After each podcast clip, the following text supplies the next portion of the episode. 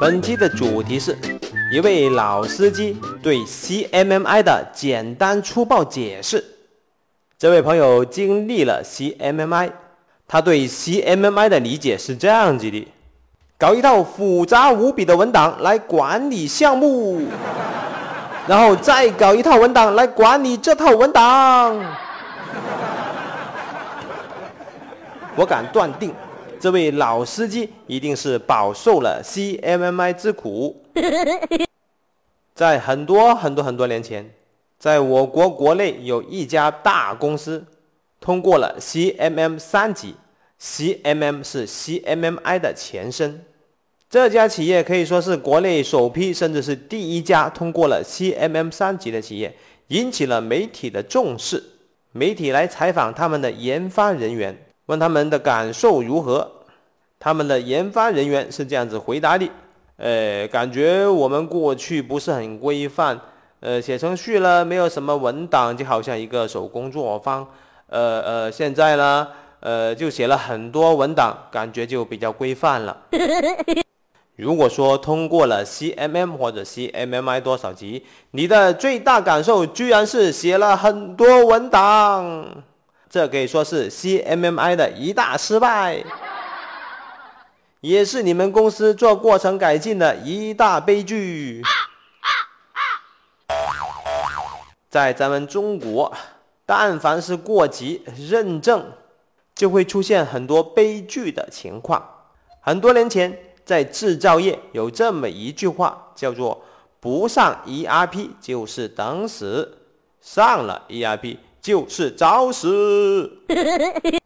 这句话同样也适用于 CMMI，不上 CMMI 就是等死，上了 CMMI 就是找死。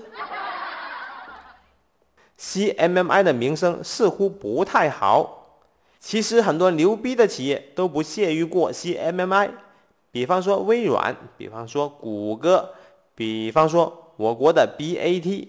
他们都不屑于过 CMMI，很多想过级的企业反而是一些不太知名的企业，而过了级的企业很多因为经营困难，最后倒闭了。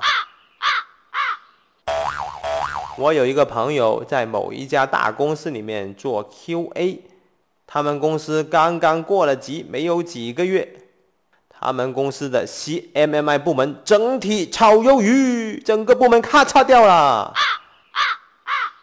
而这种事情在我的朋友圈内不止一次的发生，实在是太恐怖了吧！妈！本期主要有两个目的，第一个目的那就是残忍的去揭露 CMMI 的现状，而第二个目的。我希望可以拨乱反正，帮助我们切切实实、扎扎实实的做好过程改进。CMMI 的实施效果为什么会不尽如人意呢？一切从误会开始。CMMI 并不等于重型开发，实施 CMMI 的企业也不需要具备什么特别的基础条件。但是 CMMI 往往会被套上不实用、不是大公司、玩不起等这样的一些标签，这往往是因为最开始理解 CMMI 的时候已经出现了严重的偏差。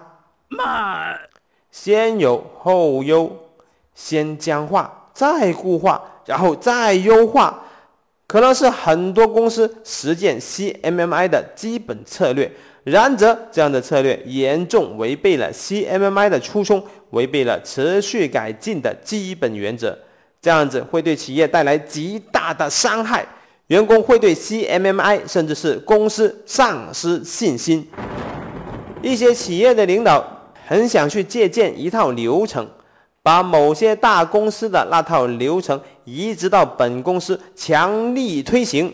这样的做法其实是相当落后的。而且是很可能是致命的。CMMI 应该对企业带来切实的改造作用。CMMI 对企业的改造作用主要有四点：第一点，提升单个项目的管理能力；第二点，提升多个项目的管理能力；第三点，提升工程类活动的能力。工程类活动指的是需求设计、编码、测试、实施等。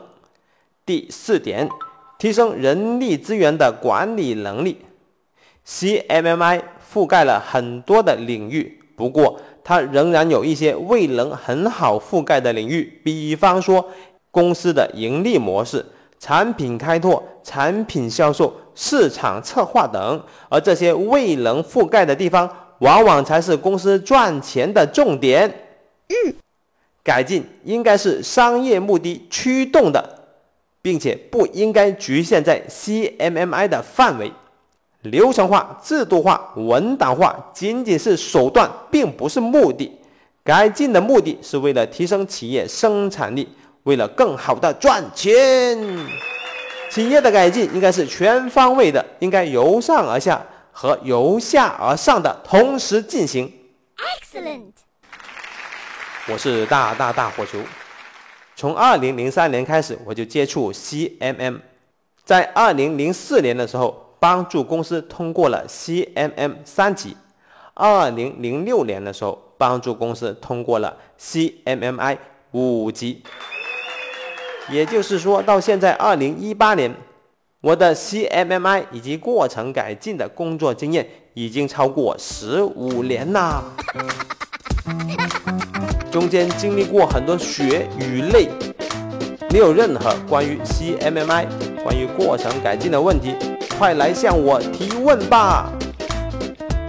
本期的案例纯属艺术创作，如有雷同，那绝对不是真的。感觉不错的话，请给个好评哟。我将会为你分享更多的 CMMI 知识，下期。再见。